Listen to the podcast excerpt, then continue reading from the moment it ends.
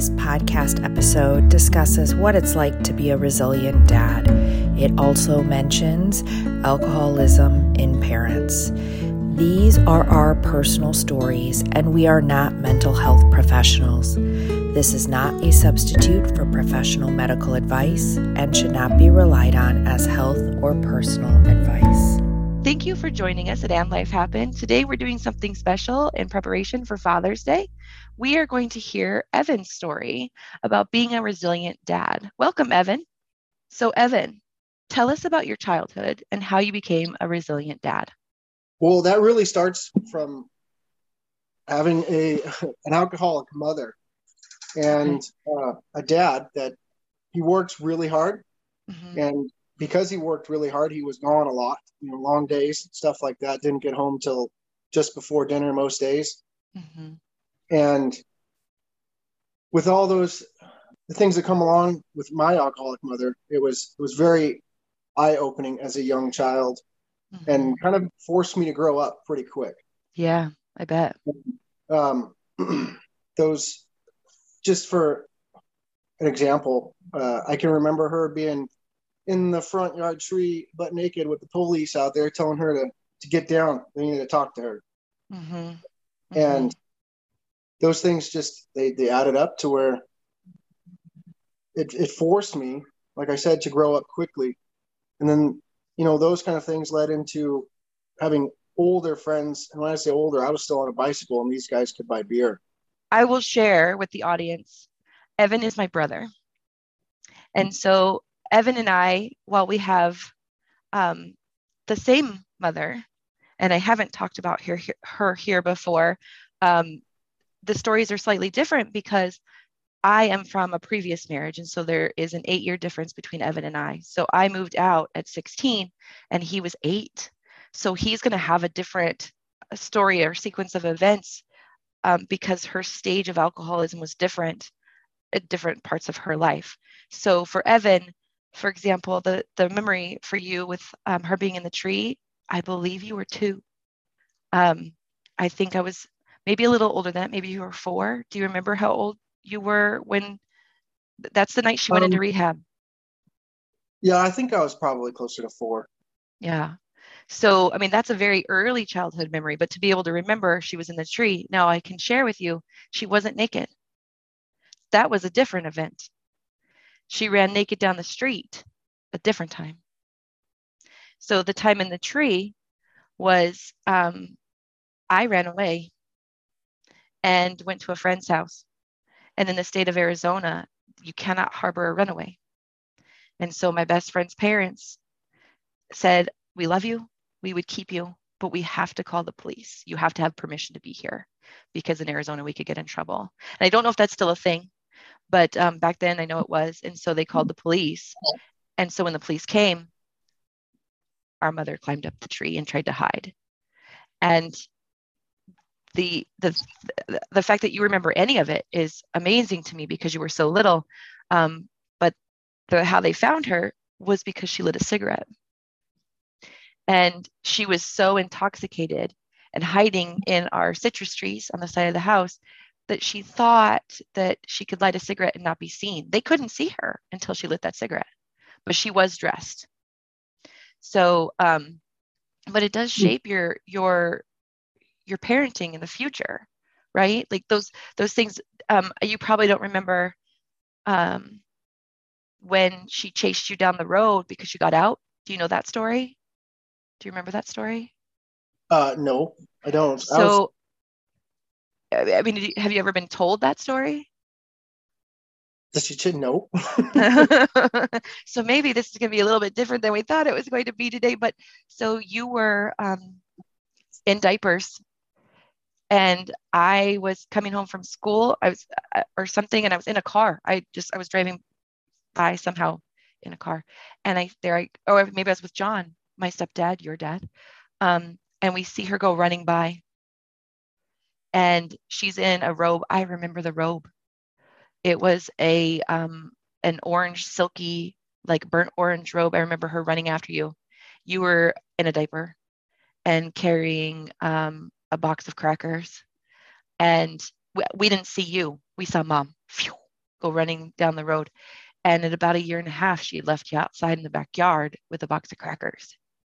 And you got out the side gate and just started walking down the neighborhood. And thank God you went towards our elementary school instead of towards the main avenue. And so things like that shaped my ability as a parent, not my ability as a parent, but my desire to be different, to parent differently. I, I developed that. I know what I'm not going to do. Oh yeah, and that was, yeah, that was huge development. Yeah, and before we started recording, what you said to me was, um, your childhood gave you an idea of how you wanted it to be for your kids instead of what it was for you. So let's talk about that. What is it that, what are the main things maybe that stick out to you from your childhood that were those defining points of I want it to be different for my kid, kids uh, now? yeah, kids. Uh, um, um, I there's a lot, but the ones I'd focus on is probably being connected to my children. Yeah. Because you know, like she was there, you know, dad, mom, and dad were there, and my dad tried his best at, when he could because uh-huh. he was sole provider. But mom wasn't. She was physically there, but always mentally not there. And when she was mentally there, uh, there were some good points. Um, yeah, yeah. And you know, but uh, other times when she was still mentally there, it was it was things that normal moms would not do. Like uh, uh, she had a cousin of mine and me hop out of a hop out of the truck we were in one day to flatten somebody's tires because they stole her parking spot. Oh my God, Evan, I did not know that. Yeah, that happened. She had us cut the valve stems off of tires. Well, she asked me if I knew how to make those tires not work anymore. Oh. And it was me and Ryan. We hopped out of the back of the Blazer and um, yeah, flattened all four tires at the old Target parking lot. Oh, Evan. and we drove off. Yeah, we were we were young. We were riding in the way way back, you know. in, in the, the Blazer. Yeah. Yeah, I remember a time. I'll tell you. I remember a time when she did a traffic stop, where she um sitting in the blazer. I was in the Blazer, sitting on the center console because back then, you know, kids didn't have to be in seatbelts. I mean, they should have been, mm-hmm. um, but our mom didn't require us to be in seatbelts. And I would sit on that center console, that metal plastic, I don't know. And she did a fake traffic stop and she pulled over, she pulled somebody over at a light and jumped out of the car, fully intoxicated, and said, I'm an off duty police officer. You're lucky I don't arrest you with me just sitting on the center console. I never knew anything like that happened with you ever. But again, our age difference, you know, I moved in with my father at 16. So that probably put you, I mean, you were eight when I left. Um, if you were old enough to do that, then you, what, 12? Oh, uh, 10, 12, 14? Yeah, probably about 10. Uh, by 14, I had driven all of us to California because she would. But yeah, by 14, um, there i don't know if you know this but there was one night when she woke all of us me and the girls up in the middle of the night. Uh-huh. said, hurry and pack your things. So we packed. We didn't know where we were going. And we threw them in the truck and we we drove to california. And when we were leaving the neighborhood she ran over a median and took out a street sign. And i said mom i'm driving if we're doing this i'm not going otherwise we'll just we'll just get out yeah um yeah. So I drove. Oh, I did not know that story. Yeah, I didn't. Drove, I, did drove all the way to California like that. Um, yeah, there's a lot of there was a lot of things that have changed and evolved me as, especially growing up into my adulthood, to where I was like, oh wow, this is totally not normal. Seeing my other friends, yes, you know how they, how they grew up and um, their their moms and dads' inputs on my life was right. Yes. Yes, same, same, brother, same. Um, I had the one family that I, when I got pregnant with Jeffrey at 17, I was already thinking of what I will do differently. Um, you know, and I had him at 18, which is a story I still haven't told here on our platform, but I, ha- I plan to. But I remember emulating that family, the amazingness of that family, or at least what I got to see right? Because we don't see everything that happens with our friends' families, but um, I did the same thing, the same thing. Yeah. And I should add here, because I didn't mention this, um, I have a bias, right? Evan is my brother, but also I feel like I'm one of those people who, probably by our nature of how we were raised, um, I'm good at removing myself and stepping back and looking at something and saying, um, from an from an almost an unbiased viewpoint, this is good or this is bad or this person is not good for me, is good for me. And I will say, Evan is an amazing father, and that is without my that's my brother bias. Evan is um, an incredible father, which is why I invited him to meet with us today to talk about resilient dads, because with the childhood we had, or if you even take that away, you are an incredible father. The kids are amazing, and and you and Ashley are in just incredible parents. And I mean, the, just the gentleness with which you deal with your children, but also the, it's a kind of a juxtaposition here because I'm going to say sternness with which you deal with them. I mean, it's you're consistent. There's no wishy-washiness, but you are gentle and loving. But also, when you need to be stern and say absolutely not, it's an absolutely not. Um, and I've I have this thing that I do to mess with parents. Um, I say to the kids, "Hey, go tell them, give it to me now, Dad. Give it to me now." And I teach them like to bang on the counter. And I know that it's terrible that I do that, um, but I mess with new parents. And I remember doing that with Ariel, and she tried to do it with you. And we were at a restaurant, and you look at her and you go, "No," and she went, "Oh crap." I mean, she didn't say that, but she she just went, okay. Mm-hmm. Like you know she just stopped. And that's so gonna... yeah it's not gonna fly with dad. And i was like oh man that's my fun thing i like to do to people. But there there, there is a very healthy line with your kids where you play and you interact and you read to them and you you get down on the ground and you you know they're your jungle gym. They climb all over you and you do all these amazing things with your kiddos ashley as well. Um, but then there's that that line of no there you're not going to walk all over me. You're going to have good boundaries. You're going to have good rules. And i think that that also stems from our childhood because we didn't have good boundaries and good rules and things in place. And the fact that you have been able to do that shows me how resilient you are. And and then an incredible example for other families at how to be a good parent so I have these rules that I that I had told, and I've broken them, and you've probably heard this story. But I have uh, four rules that I put in place because of our mother, right? That port my four parenting things that I had told myself when I was pregnant with Jeff. One, I would never kick him out of the house. Two, I would never threaten to have him go live with grandpa because my childhood mom, you know, our, our mom always threatened to have me to kick me out and to have me go live with my dad. I would never curse at my child and I would never call them a name. Those are my four parenting rules. Now, I have broken that in one day. I mm. broke that in one day with one of my kids because I was, it was, he was 14 and oh my God. And I kicked him, I parked my car. I said,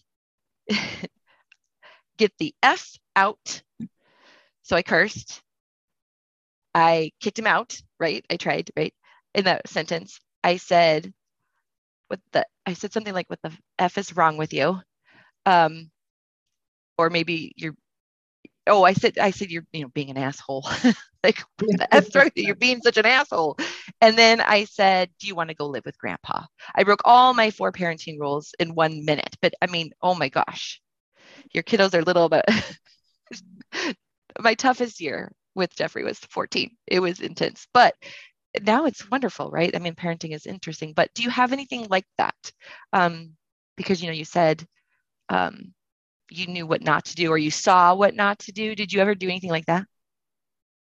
Well, I mean, the basic common sense rules like, is what I try and follow, just those the gut instinct rules. So, yes, you're right. The whole the swearing at the children, uh-huh. that, that's a no no. And I have broken that one time, and it was with it was with my oldest, and she had done I don't remember exact situation, but she had done something that was could have potentially really hurt her younger mm. sister.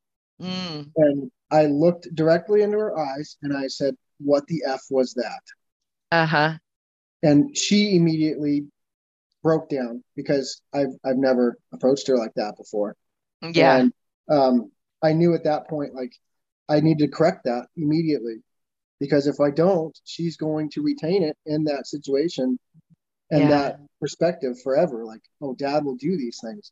Right. So I did immediately. I, I, I paused because I, I saw it as soon as I did it. And um, I actually apologized. I shouldn't have. I don't know if I should have apologized at that point because I was surrendering my like my dominance and my, you know, my position as the father.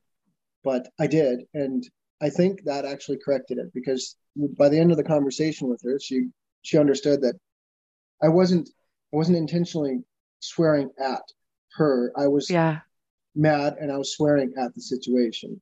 Yeah.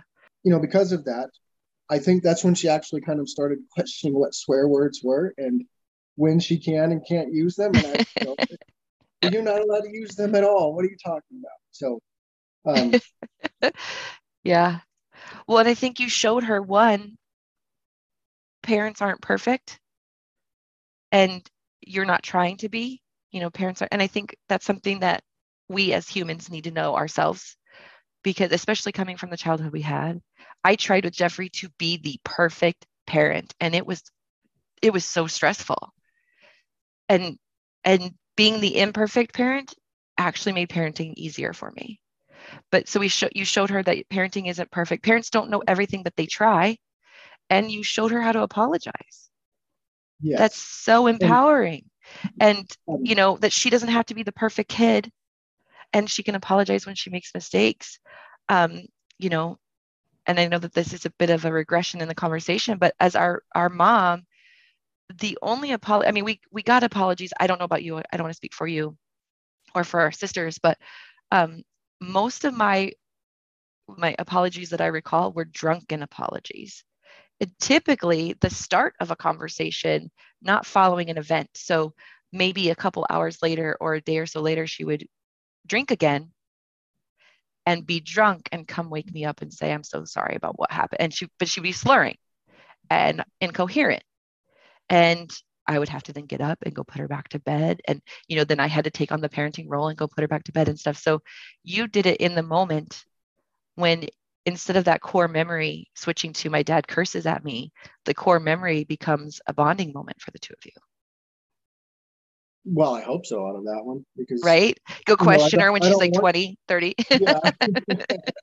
I don't want your core memories to be anywhere near like what what I have as core right. memories with uh, and you know my childhood was i spent a lot of time outside and that's what i, I loved to do yeah. as a kid there was, you know when i was young there wasn't there was video games but i wasn't into those things so my childhood was it was i can't say it was bad it was good because it has evolved me into who i am so with that though the the the things that make me resilient are really I had to learn that every day is a different day with these with the children. Yeah. And every day they're learning something new, and so am I, because um, you know, it's my middle child can she still she she bathes herself 100 percent and my oldest one still has to have us wash her hair because she's she just she hates having to do it herself or accidentally getting soap in her eyes. She's, it's easier for her to blame us if that happens, I guess. I but so, you know, it's, it's, kind of weird because there's a three year difference in between them, and yeah. I don't know. I don't know. The oldest one is very independent, and she'll she try is. And she she's is. not afraid of most things. She's not afraid of, and um, but you know, there's little quirks about each child, and um, it keeps me on my toes. And I think them keeping me on my toes is what is one of the major things that keeps me resilient because it's it's different every day. Mm-hmm. What I what I hear and what I, I think I'm picking up on here is a pattern of constantly learning and evolving and growing you yourself as a person, as a dad, and I feel that's something that I share. Um, and I think that that's part of the resiliency. I've noticed that in other people who are telling their stories um, and other people that we talk to about being resilient. I feel like there's this thread of evolution and learning. And everybody does it a little differently, you know. And I kind of, you know, I'm picturing your wife right now. I am picturing Ashley because she reads like I do, you know, like devours the books. Um, my husband evolves and grows as a person and he doesn't he doesn't read um, the way that I do and the way that Ashley does, right? Like he does, he's not like, hand me the next book, you know, not at all. And I know, you know, Ashley's has like the challenge where she tries to read more and you know each year and she sets goals for herself and um, this is my first year i'm not doing one of those because I, every year i was trying to read more and more and and i would um, and i love it um, and so but i do hear the thread right? So um, I think that that's something to pinpoint for dads as well is that the, the constant growth and the evolution that you're discussing doesn't have to have a certain form. No, it doesn't. I don't believe it has to have a certain form. I think they just have to be willing to do it. Yes. They have to be willing to learn and connect and read that child, not read to the child, but physically, you know, read the emotions uh-huh. every day. Yeah. um, it'll help them. It'll help them connect if they can physically do these things. Yeah. And emotionally, exactly. because you know, as a man, um, I'm not afraid to show my children emotion, and society up until uh, I guess more recently has been um, very blocked on men having uh-huh. emotion. Uh-huh you know like especially like uh my dad i don't think i i don't think i saw my dad cry until his father passed away and i honestly think that was the very first time i saw him cry and i was oh, in my late 20s at that point mm-hmm. Mm-hmm. same i don't think i've ever seen my dad cry so let's talk about others because i know we, we dive down that one but do you have other rules like because you know with the cursing rule um, did you have other things that you're like, I am never going to do blank with my kiddos? Or I'm always going to do blank with my kiddos, or I'm going to try uh, to. Uh, we, I, I try to keep them on a good schedule because um, the they they go to bed at the same time every night except for mm-hmm. Friday because Friday we have a family night, and you know the the older two get to stay up a little later, um, hang out with mom and dad. Whether we're we play games um, but as far we, the schedule is so important because mm-hmm. um, without it, it can get chaotic. And uh, I feel that chaos in a kid's life is is not is not it's not perfect. Yeah, it's nowhere near perfect. And which you know, um, stable and secure they feel, the easier things become. So you know, when when we first started the the bedtime routine and schedule with the oldest one, she was fairly upset. I'm not gonna lie. For like the first week of, well, why do I have to go to bed now at this time? Mm-hmm. When she finally started to realize this and questioning things, and um, you know, now that it's it's been that way for a while, for for a long time now, um, yeah. she they don't question it at all. Okay, it's tooth. It's we call it tooth time to brush our teeth. It's yeah. tooth time. So then we go in and we brush teeth, and they don't, they hardly ever complain or whine or anything like that. They just know that it's this time. And um, I believe that that helps with my wife and myself because if we stick to these routines and they know these routines, it also gives us a time for ourselves instead mm-hmm. of accidentally, um, you know, going an evening or a couple evenings a week where the kids went to bed late. Now we're still stressed out because we didn't yeah. have time to wind down and just hang out with each other or do whatever it is that we want to do after the kids are asleep. Because until they're in bed and asleep, it's it's you're constant. on. Yeah, yeah, you're on. It's like it's a 24 7 job and you are on until they crash. Yep. yep.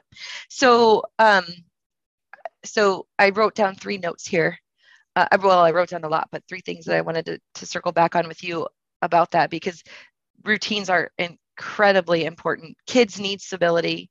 they need i love that you said uh, the more stable and secure they feel the easier things become because they need that stability and they need security and that's obviously something um, we didn't have with our mom i feel like you had it with your dad right like um, and I, i'm not excluding myself from that but i mean he was a stable fixture but i don't want to put words in your mouth um, so he's somebody that you could draw from i see a lot of your dad in you and I just think it's the cutest thing ever. Um, but I see a lot of your dad in you.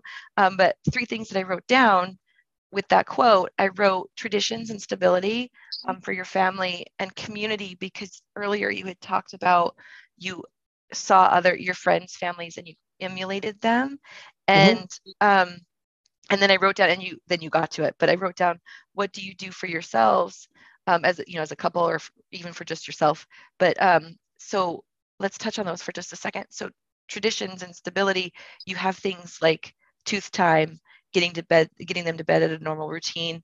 Um, uh, and I, you know, whatever that routine may be.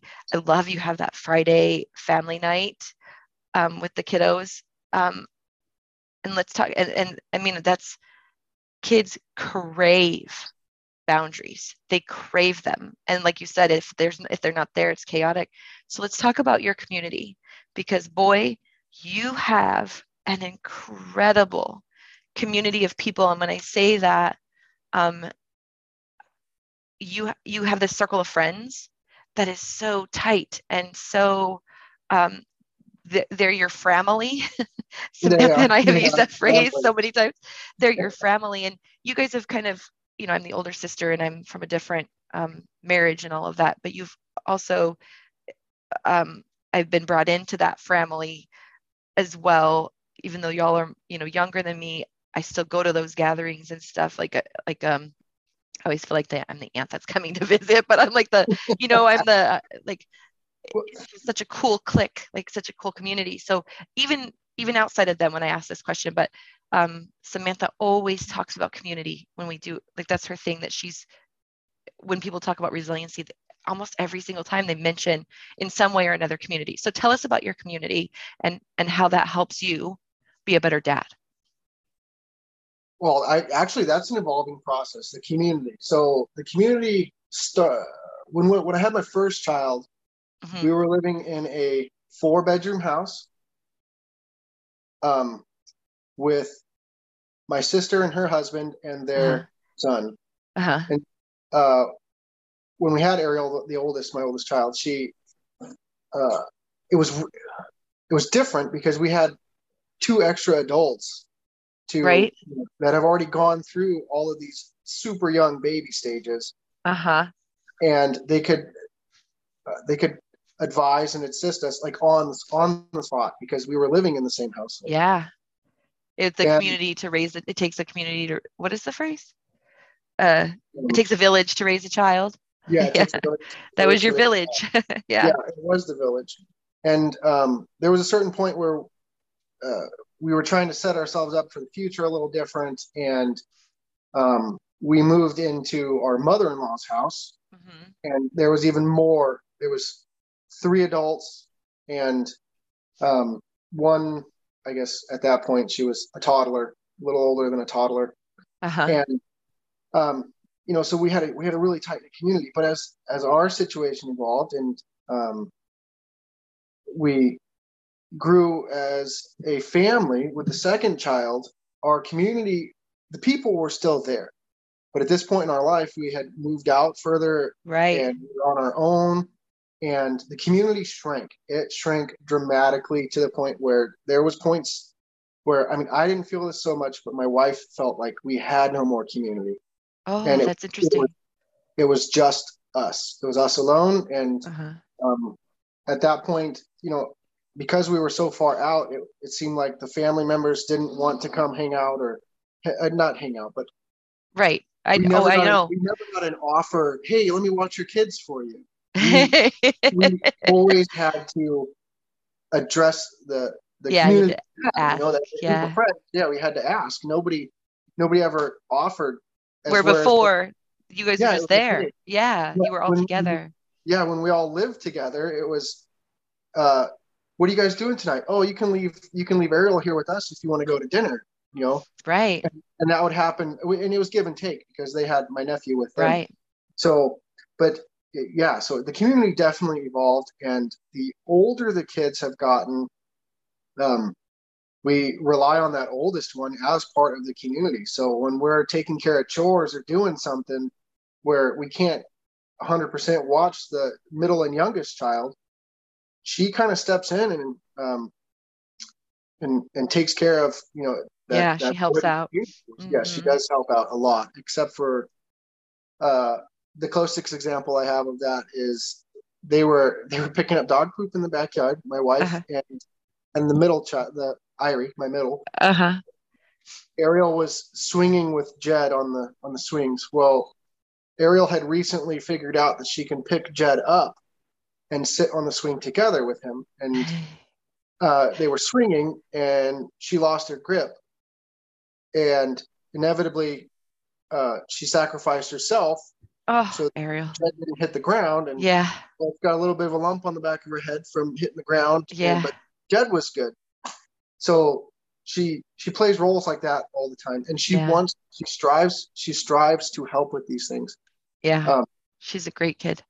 Yes, she is a great kid, and uh, that knowing that, uh, which kind of uh, I don't know if I like the fact that I know I can rely on her or lean, lean on her. Yeah. You know, because she's only seven, but she wants these. She she, she wants it. I'll tell you, yeah. brother. She she wants, she wants it. Yes, she is Ashley. And I didn't know Ashley as a little. I mean, you guys have known each other. All of y'all have known each other for so long. but um, but Ash, uh, yeah, Ariel is Ashley, and Ashley is a natural, like, um, I mean, you know, the teacher in her is oh, also natural. an Ariel, yeah. right? Like it, it's just that's who Ariel is. She you're not putting it on her. She wants it.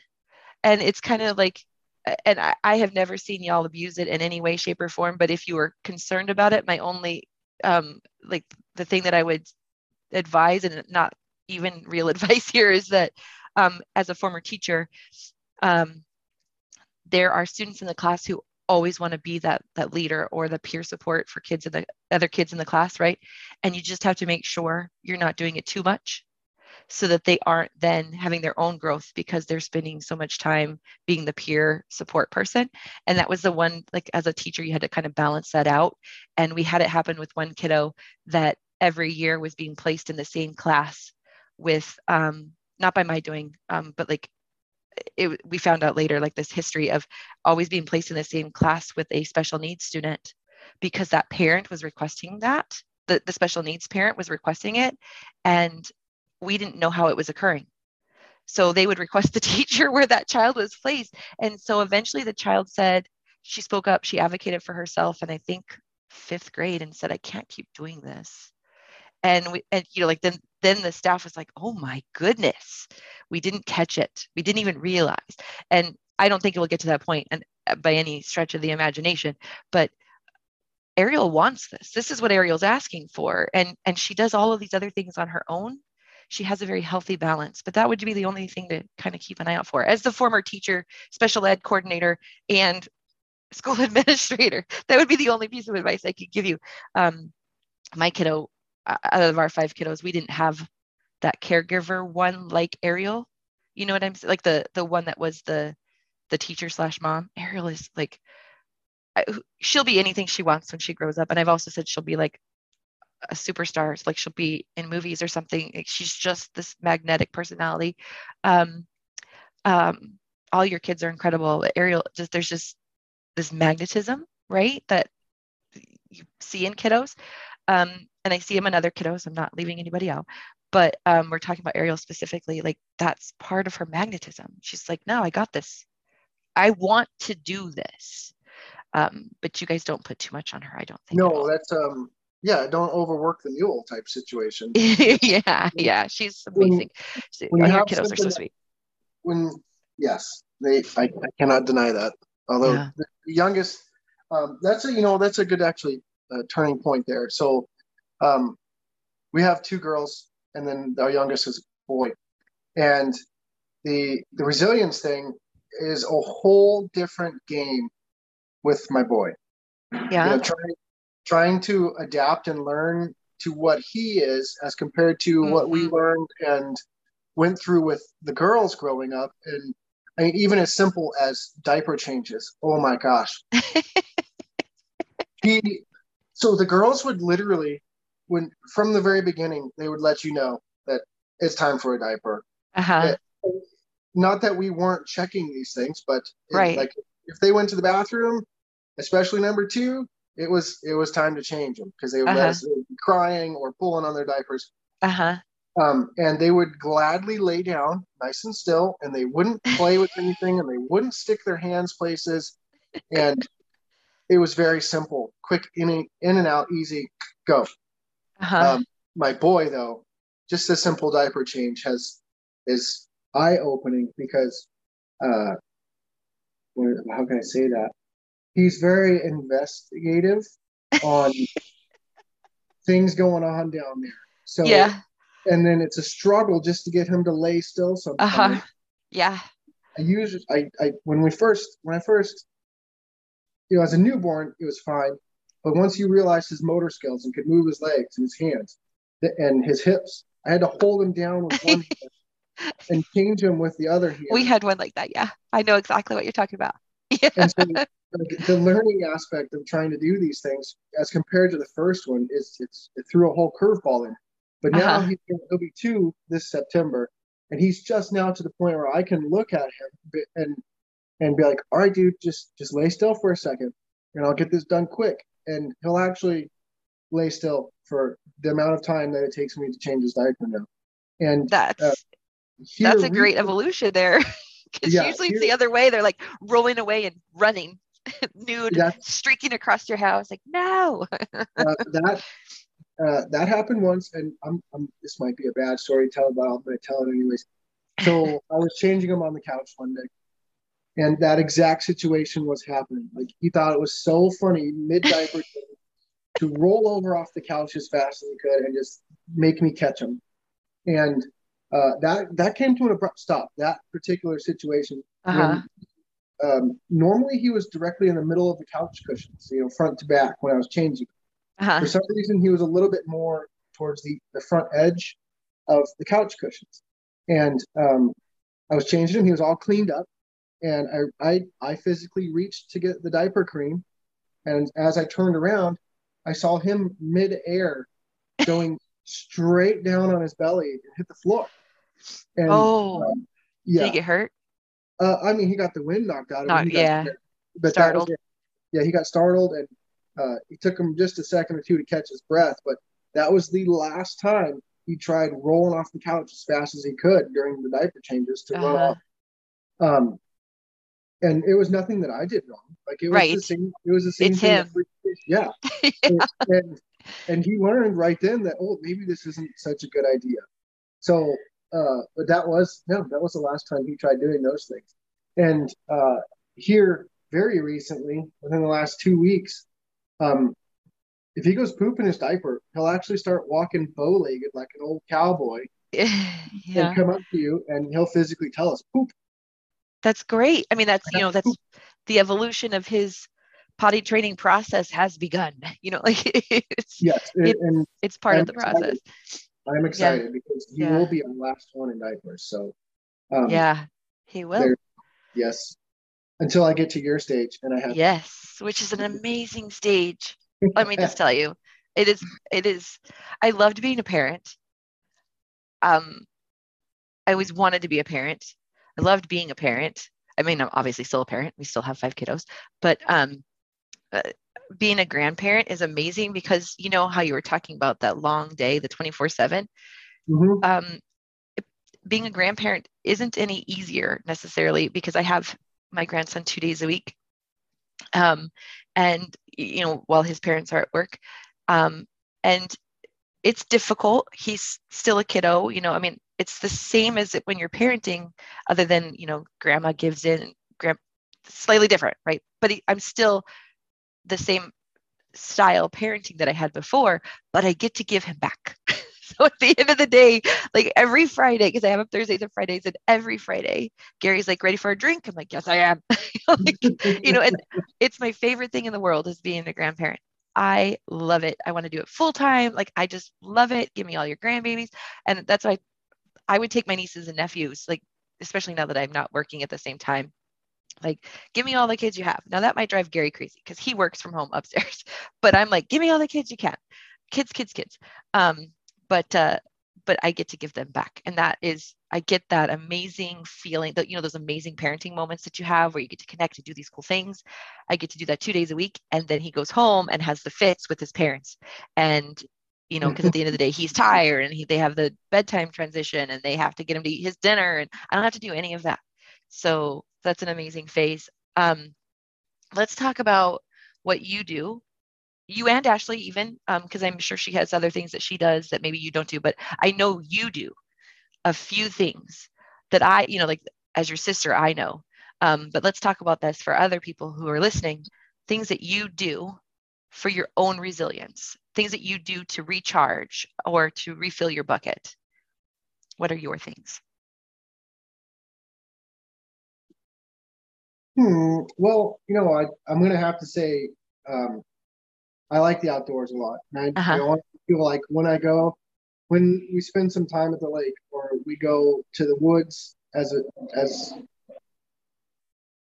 as a family. I don't even like I don't like doing it as an independent anymore, to be honest with you. Like yeah. I don't I don't like going out by myself. I feel when my recharge is having them experience these things. Oh, I love it. Mm-hmm. Um, and the more I get to do that with them, the the better it is for me because uh, doing it on my own, I thought, you know, there was a couple trips I went on camping without my children or to the lake and stuff like that, go fishing and whatnot. Mm-hmm. Mm-hmm. And it's it's not I don't have that desire to do it by myself anymore. Yeah. And so, and it's okay. We want to say for anybody listening, it's totally okay if it is your recharge to go do things on your own. That is totally okay. But I get what you're saying um, as a mom, one of my favorite things was watching my husband do these types of things with our kiddos.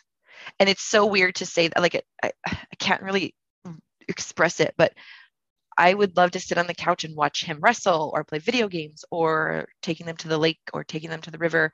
You know, I like doing the things with them as well, skiing and being on the uh, the tube and um, we took we've taken them hiking and you know, up into the mountains and things like that. But watching him do those things was incredible to me. And so what you're describing is almost like the flip, like it's saying that you, you possibly my husband got a recharge out of the same things that you're discussing while I was just watching going, oh, this is amazing. I love watching this.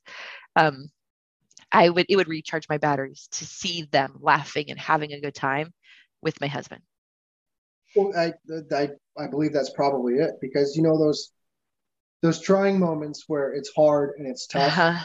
Uh-huh. and um, the kids are the kids are being crazy, and no matter what you do, you can't quite grasp that moment and and I guess take the reins and take and guide it. Um, those really tough times. They yeah. are. It's it's easy for me to take just a breather, just in that tough time moment, and be like, oh yeah, remember last weekend when they were giggling and smiling and playing with this or that, and um, yeah, it immediately that it makes that tough time a lot easier. Yeah. So um, I guess on a recharge thing though, I do one thing. I when I get home from work, uh-huh. I get I take about 30 minutes and I go in my bedroom and I get all cleaned up and I just I I put away the work stress and turn on I guess dad mode like okay I'm home now and um, that allows me to eliminate the the carryover from work to the mm-hmm. house so that when I come out to the kids and they're you know they're being kids I can I can attack that with like uh, a fresh mind and fresh yeah. emotions and not let the frustrations develop rapidly because I'm so frustrated from the bad day at work or yeah. So I, you know, I don't do, I don't, gosh, I don't do too much. Um, I don't do me time. I, I don't. That's about the only me time I do. Is that, that about thirty minutes of coming home and cleaning up. And yeah, but I bet you, I bet you, if more people did that, men and women, it would, uh, you know, it it may not it may not feel like the the traditional like self-care that people talk about a lot that we talk about a lot here on our podcast but um, there's a story that when you were talking about that and, and ashley has mentioned that to me before too that you come home and you shower at, from work and then you come out with the kids like she's actually talked about that routine briefly like i think it was just mentioned in passing like evan's got to come home and shower and then we're going to do blank whatever um, but there's this story of uh, and it's gone around the internet for years where this uh, I, i'm going to botch it but this man tells a story of coming home um, and I think I first read about it in a book, but you see it on the internet a lot. He comes home and he would rub the plant. There was a plant outside his front door, and he would touch the leaves, and he would um, trans just like this in his mind, transferring the work stress into the plant, so that when he opened the door to his house, he could be dad.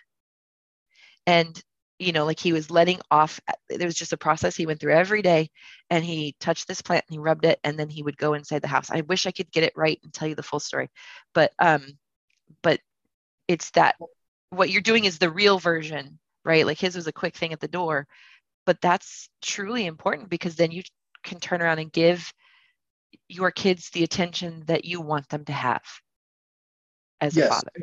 In a way, it was kind of uh, it was that routine uh, was kind of hard to accomplish because as a as a heavy equipment mechanic, I would come home covered in grease and grime from head to toe. Yeah.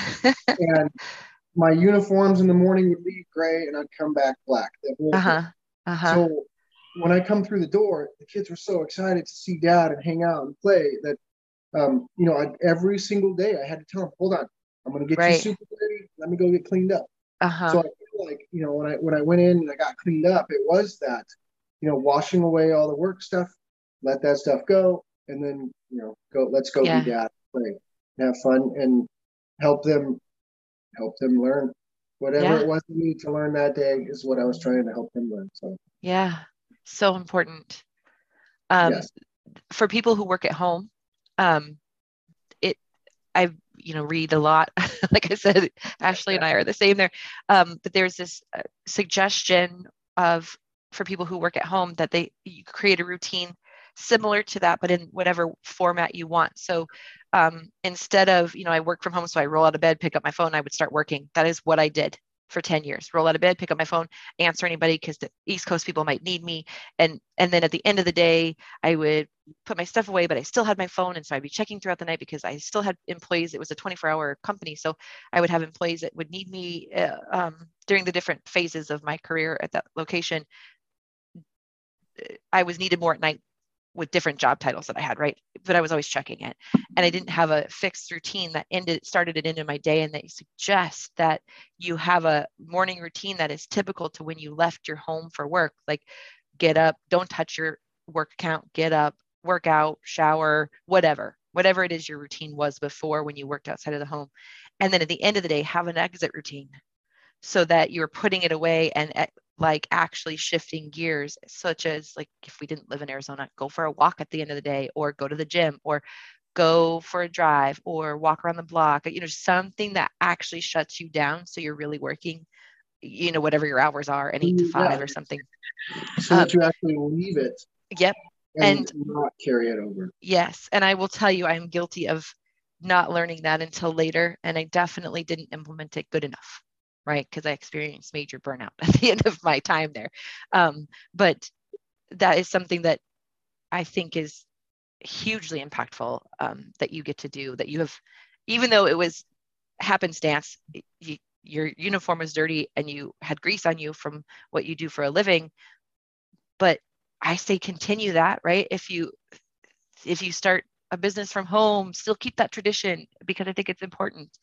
Um, and for your mental well-being for the kiddos um, uh, is there anything that we didn't touch on that, that has popped into your head as we've been going a major portion of my resilience is just seeing those guys happy. Yeah. Just seeing them, you know, just seeing them smile and even when they're mad at each other and they're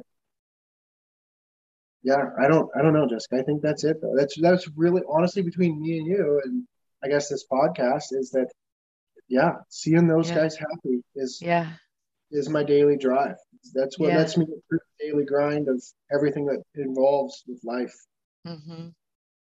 Very important. And and a good uh, I mean there is no magic potion or checklist to resiliency. Um, there are there are things that I have read about and heard in our podcast that we pick up, you know, like trends, but it, for each of us, it's something different. And and as you're speaking to it, a lot of what I did to change my life from or to make sure those patterns didn't repeat was seeing my kids be healthy, happy kids versus what we went through, right? Like breaking that cycle. And you have broken the cycle. Um, I don't know if you've heard that phrase, but breaking the cycle or the, the patterns in your family, the, the family history, you've obviously done that. Um, and that's important. This is a sidebar, but something you said, um, and I want to make sure I touch back on that.